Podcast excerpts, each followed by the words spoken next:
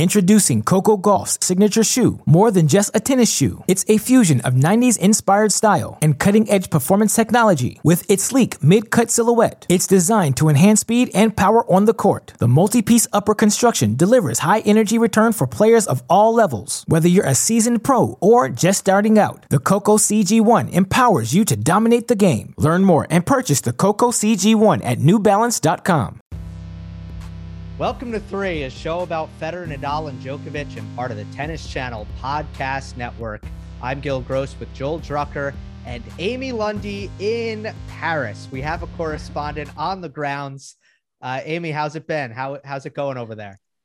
Bonsoir. I'm I'm working on my French. I'm getting c'est bon. I'm getting very good at it. Um, it's been a great tournament so far.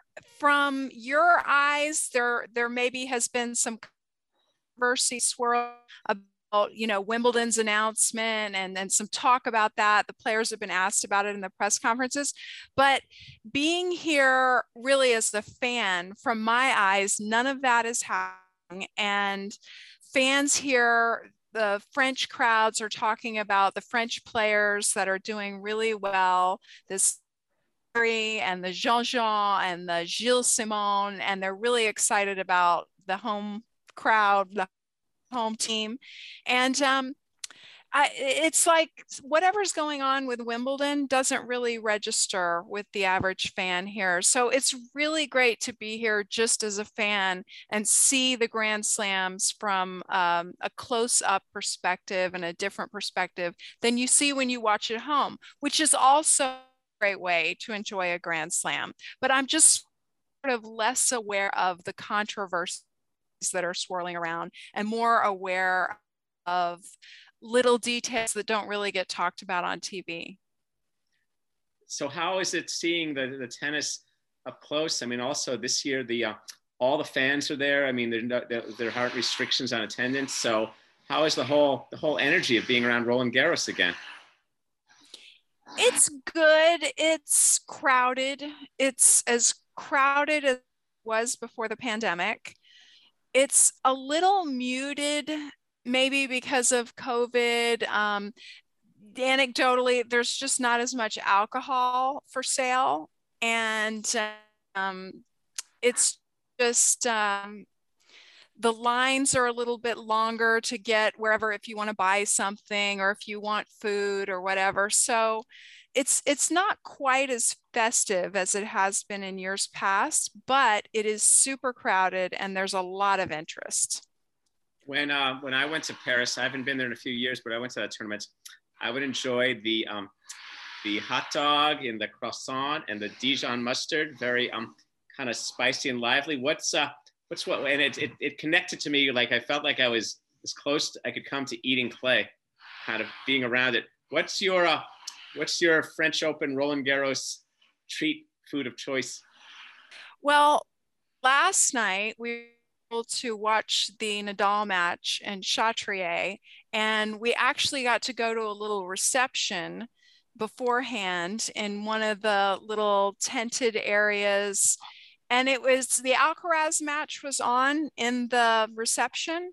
So it was really interesting being there and and people were much more i mean they were watching the match and they were engaged in it but they were much more focused on the food which was really good. It was like classic food and and champagne and all that um and it was like good applause for alcaraz but i was the only one in a hundred people saying great forehand you know way to take that down the line you know and people were just looking at me. So told me that Alcaraz hasn't quite like to us, he's the hottest thing going.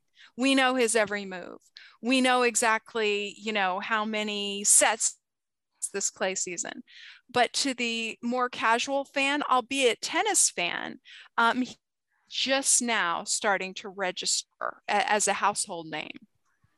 He's not on the radar yet of the French aristocracy, is what right.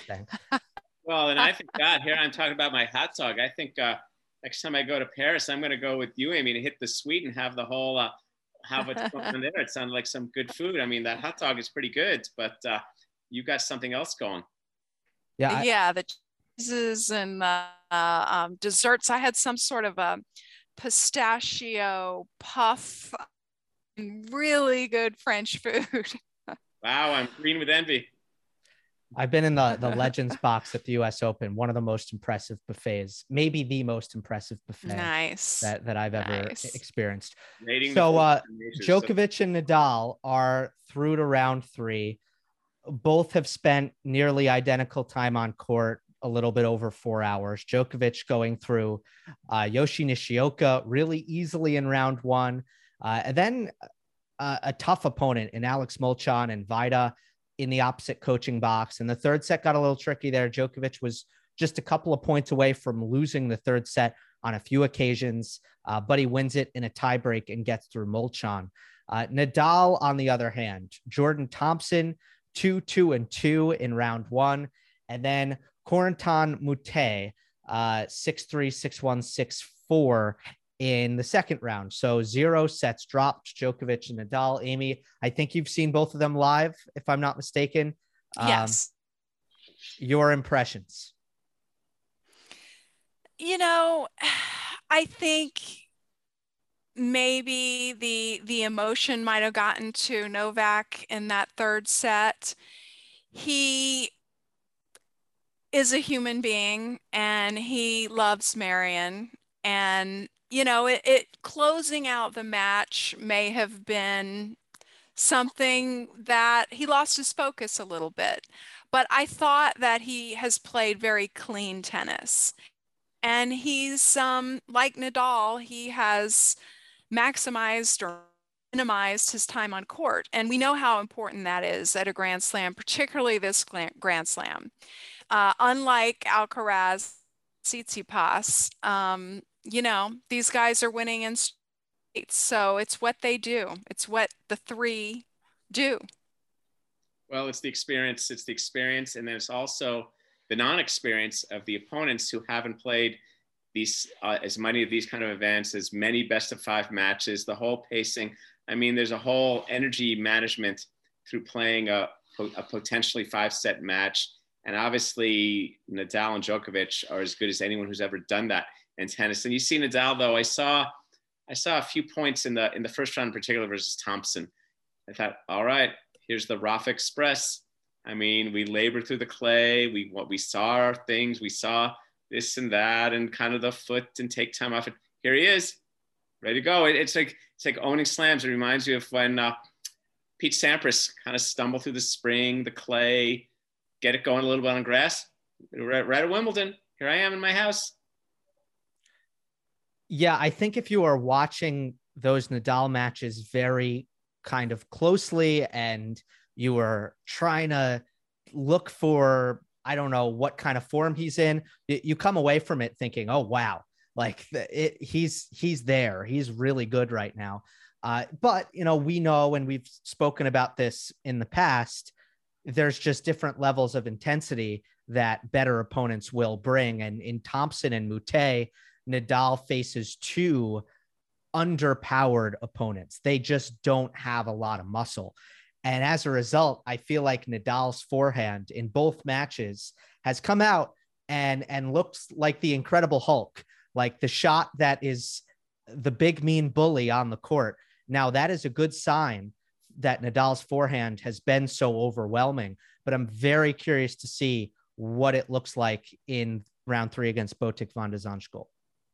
Does this surprise you? I just read the statistic that the average forehand speed of Rafa Nadal is one kilometer per hour less than Iga Swiatek's. So Can you believe that? So far, in, in, two matches this week, or in what? Yeah, in two matches. Yeah. that makes me feel really. Um, now the spin is significantly more. Yes.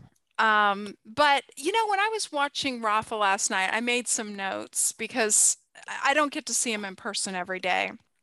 And it the first thing that popped out to me is how good his defense was. It wasn't actually the forehand. It was at, at his age, 36, this amazing ability to go back the and the the spin really we think of like Rafa's forehand as being this offensive weapon and he makes this this noise but the spin is the margin. So in a way that's the defense. Um, so in one stroke his topspin forehand he has both offense defense and, and neutral by the way so the the defense of Nadal really, and it's deceptive because you think he's offensive, but he's also, you know, one of the greatest defensive players ever. Well, I think our great homework assignment is to figure out a, a term that transcends offense and defense. I mean, that's something other than just because, yeah, defense implies I've hit this ball, I'm about to be hurt. And your point about the spin and the height is that where exactly is Nadal in a position to be hurt? By a subsequent shot. And so there's a whole dynamic going on. I wrote the story about why I think the term um, clay court specialist should be abolished because it's kind of clay court tennis defines how the game is played. It's more like you'd say, who's a grass court specialist and how they, I mean, the clay court specialist is the more complete contemporary kind of player. And you look at Nadal, and yeah, it's, well, okay, he's way behind the court, and sometimes the ball goes kind of short, but what's that mean short? The service line, it's kind of high. And what are you going to do with that? Well, we don't agree on the offense defense thing. I love those terms. Think they're very, very it's very uh, useful to try to understand what they mean on a court. But I don't know if if we need to have that discussion right now. Right. Um, I, I guess. How about neutral?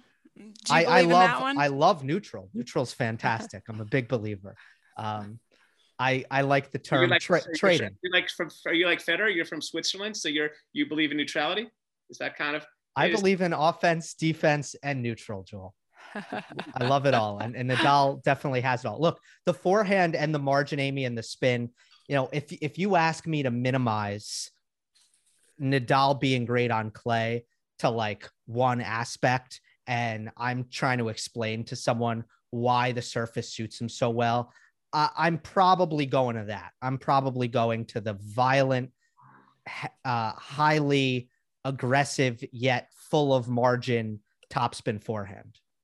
That's offense or deep. Highly, I like that. Highly aggressive, full of margin, topspin forehand. So again, this is my quest. This is my Don Quixote-like quest to find something that transcends offense and defense, just to, to eventually find some language. Uh, maybe I should talk to one of my English professors and just to find some language that transcends it because it's so it's so interesting how how the game evolves that way about what it what it really is about what Nadal is is doing out there because it's like it's like the same way I feel about the word steady.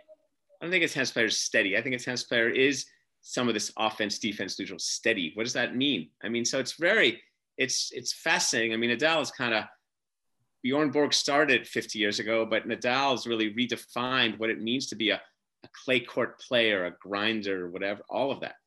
Introducing Coco Gauff's signature shoe, more than just a tennis shoe. It's a fusion of 90s inspired style and cutting edge performance technology with its sleek mid cut silhouette. It's designed to enhance speed and power on the court. The multi piece upper construction delivers high energy return for players of all levels. Whether you're a seasoned pro or just starting out, the Coco CG1 empowers you to dominate the game. Learn more and purchase the Coco CG1 at newbalance.com. Another day is here, and you're ready for it. What to wear? Check. Breakfast, lunch, and dinner? Check. Planning for what's next and how to save for it? That's where Bank of America can help. For your financial to-dos, Bank of America has experts ready to help get you closer to your goals. Get started at one of our local financial centers or 24-7 in our mobile banking app. Find a location near you at bankofamerica.com slash talk to us. What would you like the power to do? Mobile banking requires downloading the app and is only available for select devices. Message and data rates may apply. Bank of America and a member FDIC.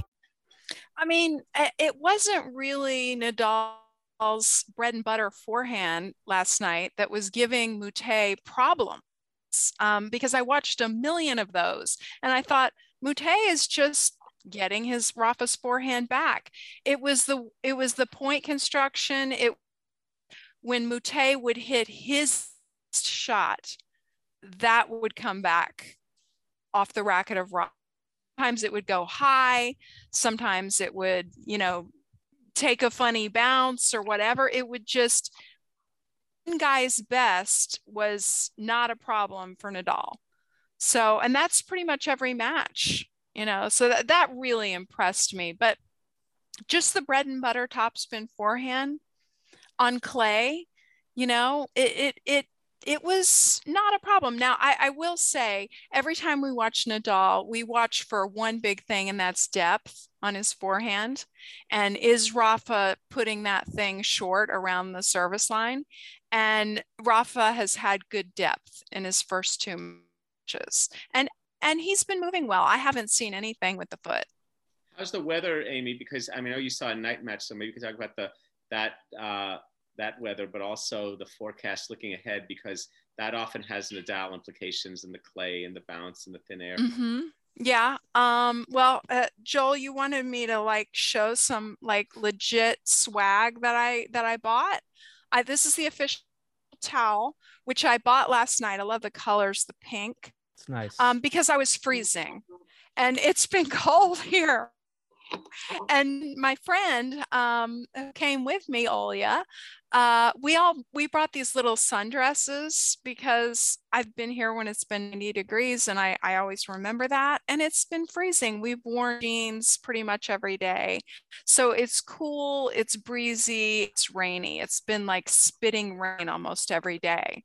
Um, next week, I see that it warms up not into the 80s, like mid 70s, Fahrenheit, whatever our, our international viewers are. Sorry, I only speak Fahrenheit. Me too. Then, then remember though, remember in the October 2020 French, and we had the whole little chat about weather and Rafa, how it was going to be mm-hmm. a little less thin. The air was going to be a little less thin, so therefore was his ball not going to bounce as high. and was that going to trouble him? That's okay. Didn't he? I believe he won the tournament again without the loss of a set. yeah. right, right. So, I, I, I maintain if it's cold and and slow, that helps Nadal against Djokovic in particular. We talked about that in 2020, just with the pace generation and and the power. Like I think the heavier conditions do favor uh, Rafa, even though if you ask Nadal in a in a neutral sense, like let's say you just walk up to him at a random practice session and you say, Rafa, what are what are your favorite conditions? He's going to say warm and lively. Uh, I just think uh, it hurts Djokovic more than it hurts uh, Nadal in that in that sense. Wait, what? I'll say one more thing about. I think I'll. Go ahead. I just think Joel, if it's too slow and heavy, uh, it it becomes sometimes difficult for Djokovic to hit through and generate offense. Ah, so he needs some thinness to generate the, the traction through he the. He wants the speed, yeah, so that his forehand can get a little help. Nadal's forehand doesn't really ever need help.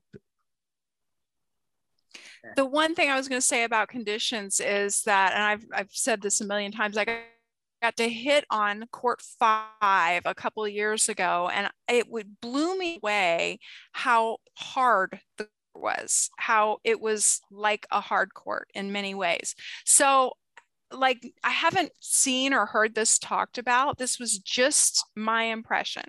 So isn't like the green Har-Tru that we play on in the United States. That was Monte Carlo because I also hit at Monte Carlo. That was more like the green Har-Tru. So I read a quote from Rublev today talking about how Ruben Medvedev have done well in this tournament so far. And Rublev said some of the courts here a hard court. So that would benefit Novak, and it would also benefit uh, Medvedev and, and Rublev. Rublev said about some of the courts. About some of the courts, is that right? Yeah, I now I don't know about Chatrier. Unfortunately, I did not get to hit on Chatrier. Yeah, but I, mean, I think I think there's pretty much only uh, one court that Novak and uh, and Rafa are going to be putting their energy into, mostly as this tournament advances to play. Um, but you're talking about the the European clay and America and the Har-Tru that's most common in America. I interviewed Billie Jean King a couple of weeks ago, and this is the 50th anniversary of her winning Roland Garros for her one win here, singles nice. win. And she um, nice. said she, even though she'd grown up in California hard courts, the European clay was easier for her. She felt on Har-Tru, she had ball bearings on her feet. You guys have played on Har-Tru more than me, but mm. she hmm. felt more, she felt much harder to move on Har-Tru. So I guess everyone hmm. has their deal. I don't know how. It's it's much harder for everyone to move on Har-Tru. It's a terrible surface for moving.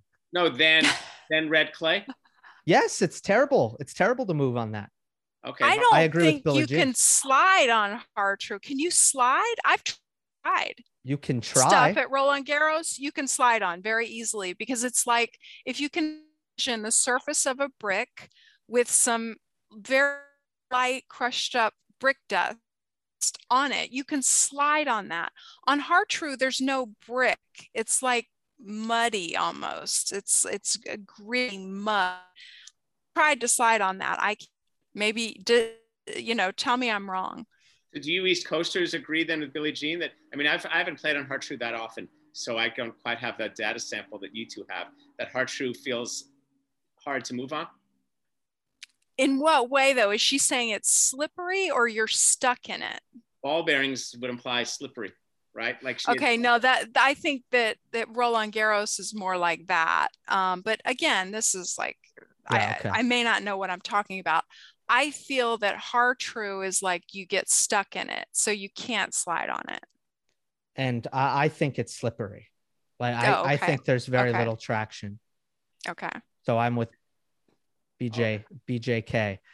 Um, let's. Uh, I, I think the main headline coming out of the, the first two rounds, and Amy, you mentioned it, is uh, how easily Nadal and Djokovic were able to take compare uh, take care of business compared to the other two favorites to win this event in Alcaraz and Tsitsipas.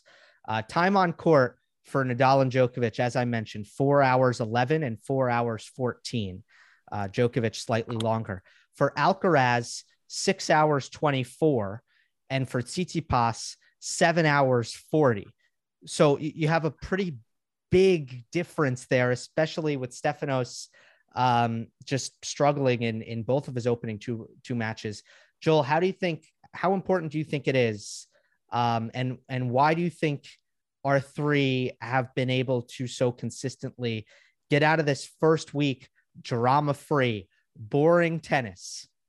meat and potatoes, business as usual. And I think I think for the other guys, they're they're being hunted. They're not as experienced for Alcaraz and Tsitsipas. I think Tsitsipas, his matches. I was watching him today in this match where he won the first two sets against a, a, a qualifier. Was it a qualifier or just uh, and uh, Mhm. and just laboring and he, I think that's kind of a little bit of his his plight with the one, also the one-handed backhand. One-handed backhand is going to force you to work harder because you got to do so much. You got to guard the one-hander. You got to use that as a shield. You got to hit big with the forehand. You got a lot of things to protect and look out there. The two-hander, like Novak, is just so efficient.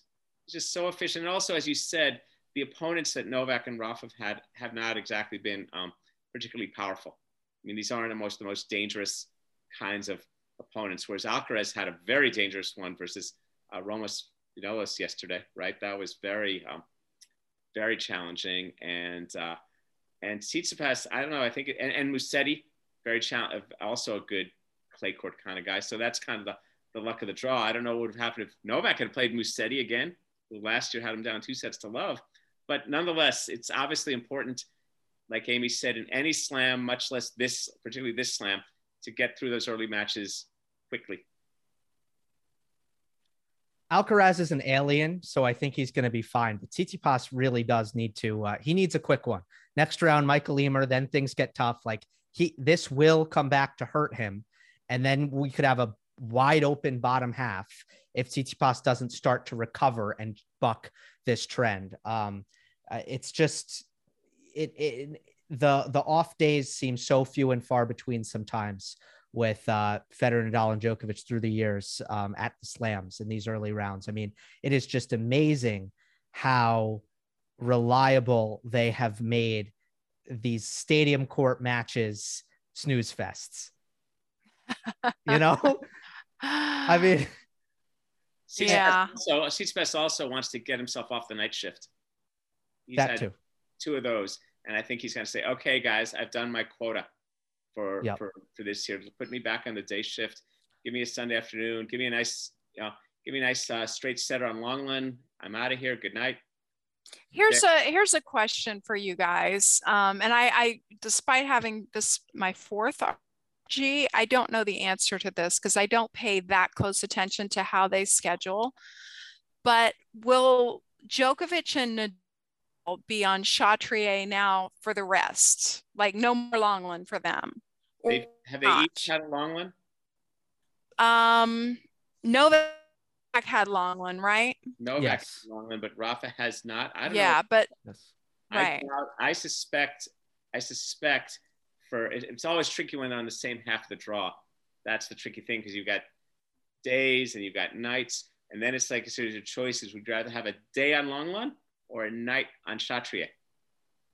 So I just don't know if the Griffin Nadal when the last time he's on Lenglen or if he gets it's just a Chatrier deal for him. Had, I don't know.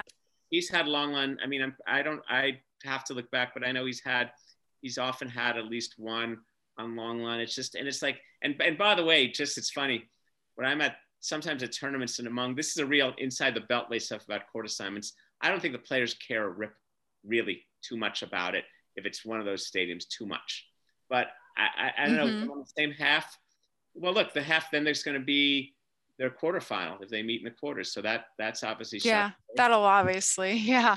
And then they'll have some. The reason I ask is we have tickets for Lenglen on Saturday, and we're trying to figure out like who will we see will we you know have a shot of seeing those two guys but i i feel like it would probably Novak's probably done his duty on on Lenglen. But I'll say this: I'll say this: this tournament again. There are other matches in in the jigsaw puzzle. Um, if I'm Rafa or Novak, I'd say the tournament. You know what? I'll take a Lenglen over a night over a night match. I need. Yeah. I don't want to. I don't want to play. I don't want to play. I want to play at this at this tournament in particular. I want to play as few night matches as possible. I mean, because that has yeah. sleep implications. Yep and all of that. So I would say to them, I don't care. I'll take a I'll take a Mathieu over a night match. Over playing. Oh, the the Mathieu um, is the most charming court.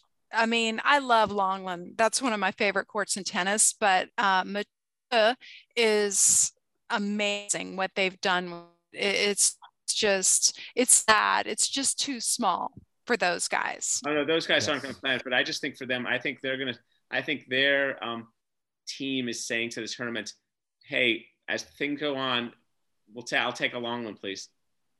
What do you think, Gil? Mm-hmm. Yeah, yeah. I, I don't think they want to play at night, and I think uh, I think that is uh, Rafa during Rome was requesting day sessions. Uh, that was reported, uh, so so we knew we knew how he felt over the course of that tournament, and I think Nadal knows that he needs to do either one or two night sessions. So I think he's glad to get it out of the way early in the tournament against a player like Moutet. So I agree with that, Joel.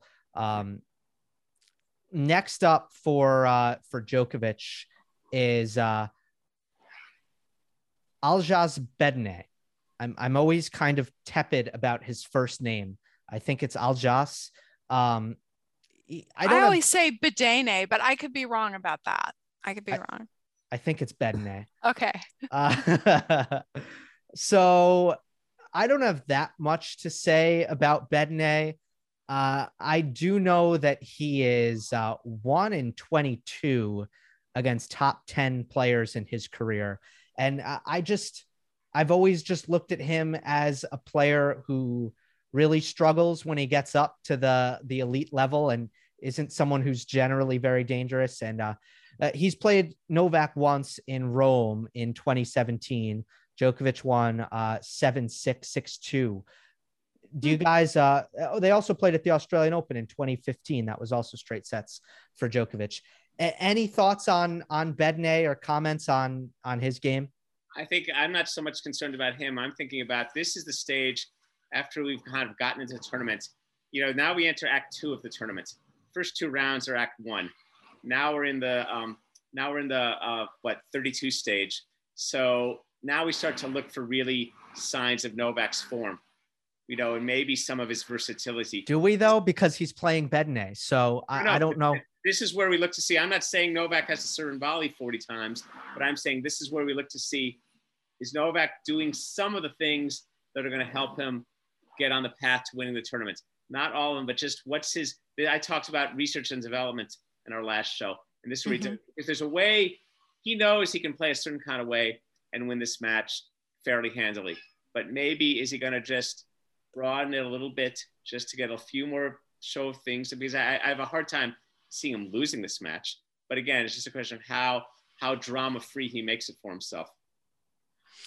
Yeah, I think Bedene will be he's underpowered a little bit. Um, he will uh, will Novak, you know, try to do some experimentation? I think this is, as I said last time, I think these rounds are the dog days of the tournament. And so the focus, if you're Novak, I think tends to dial up just a little bit. And uh, I think he'll try to polish him off faster rather than than take some time to experiment. Oh no, I didn't think I didn't think experiment take. I think experiment can take can make it take less time.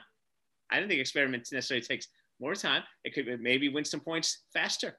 Yeah, I mean, good this point. Is, this is kind of like a this is I mean this is a fairly uh, you know this would be like a staggering upset if it if if, if he lost or even lost a set. Yeah. Yeah. I mean, you said Bedene. It's like uh, Berankis is an opponent like that. Some guys mm-hmm. had a nice. Yeah, career, but- I I think I like Berankis a little a little bit yeah. more, just a little bit in terms of what he can do when he tries to get super offensive and redline his game. Uh, right. You know, Bedene, um, he's he's solid off both wings and he hits the ball well, but he, he's very much like your uh, uh, stock stock pro. You know, stock like 50s ranked pro like the ones Novak created. I mean, Novak has created kind of the template of how a lot of guys play tennis today. Nice, solid game, pretty good. I mean, look, he's a pro. He's a great, a great player in the third round of a major. Right. But uh, now you're up against the great, you know, big time 20 slam winner. Van de Zandschulp for Nadal, someone who's made a lot more noise during the clay court season, had a, a great run in um, Munich, where uh, he made the final and had to retire, unfortunately, uh, in that final. Uh, but he beat Ruud and he beat Kecmanovic. and uh, he beat Fognini in straight sets in the previous round. He's uh, the world number 29. Uh, so now this is your more typical third round opponent, I would say, where, okay, you get a seed and uh, Van de Zandschulp is a, a pretty strong seed in my estimation, and also someone who has been really good best of five, uh, generally speaking, in his uh, in his young career. Amy, I, I know you and I both said before mm-hmm. the draw came out that, that he was a guy in, in Nadal's section. Yeah, we called that one. And to me, this one says danger, Will Robinson, because this guy has been playing really well. Uh, he's great on clay, uh, good mentality, um, calm under pressure, good serve, good spot server. You know, observing Nadal the other night, I, I was reminded of how well he volleys and um, how he sees the opportunity to come forward and volley a lot faster than the average bear on tour. Mm-hmm. So I, I, would definitely give Nadal the edge in that category over Botic. Um, but I think he's going to need to volley in this match um, to close out the points and and take command pretty quickly within the rallies. Yeah, there are going to be some really good. This is going to be a really good match, and, I'm not saying it's going to be a great a, a five setter. It might even be a straight setter, but it's going to be. I think there's going to be a lot of interesting points, and then we're going to see we're going to see the way Nadal has kind of over the course of his reign in Paris redefined what clay court excellence is.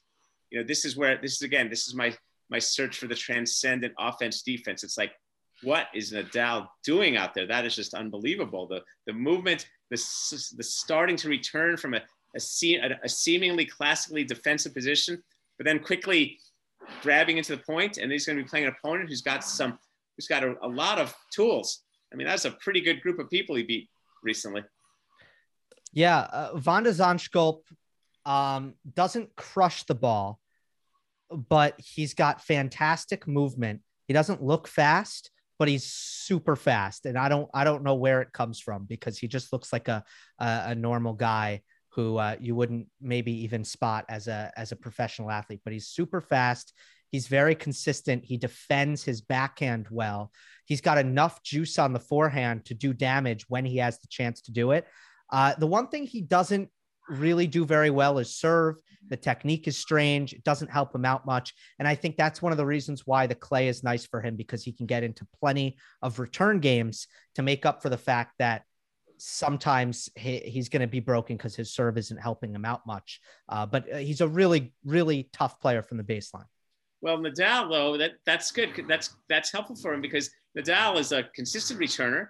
He's not necessarily a punishing returner. He's a consistent returner.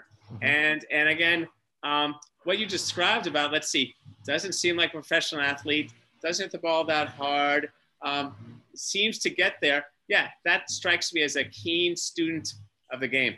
You know, that his game is a greater than some of his parts, and he understands how to how to create points. Very interesting. Very that's very edifying. I think um, pointing to our recreational angle, this is a this is a learning. This match is a learning opportunity. This is different. The Novak match is going to be watching someone who's playing some, a Novak who does a lot of the same things all better. And I think that's going to be, no matter what happens, that's what we're going to kind of see. Whereas um, this match is going to be, this is a whole different kind of matchup.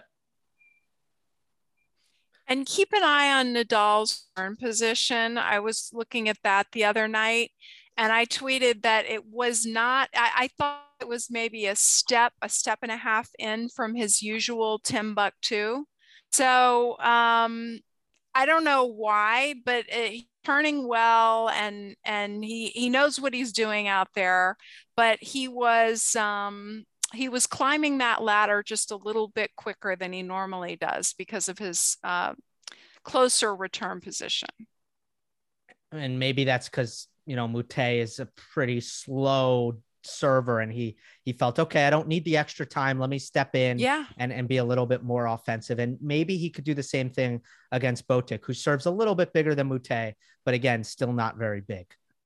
Um it's gonna be it's gonna be hard work though because again bv bvdz a great scrambler really doesn't miss a lot.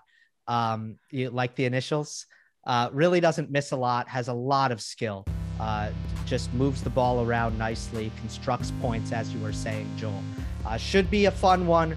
Uh, Djokovic, Bedene, Nadal against Botic as we move towards round three. And Amy, uh, enjoy the rest of uh, enjoy the rest of the time in Paris. Au revoir. Au revoir. That'll, that'll do it for this episode of three. Remember, we're available on all podcast platforms. We appreciate it if you leave a rating and a review on Apple and Spotify. And if you're watching on YouTube, like, comment, and subscribe. We will see you next time on the next episode of Three.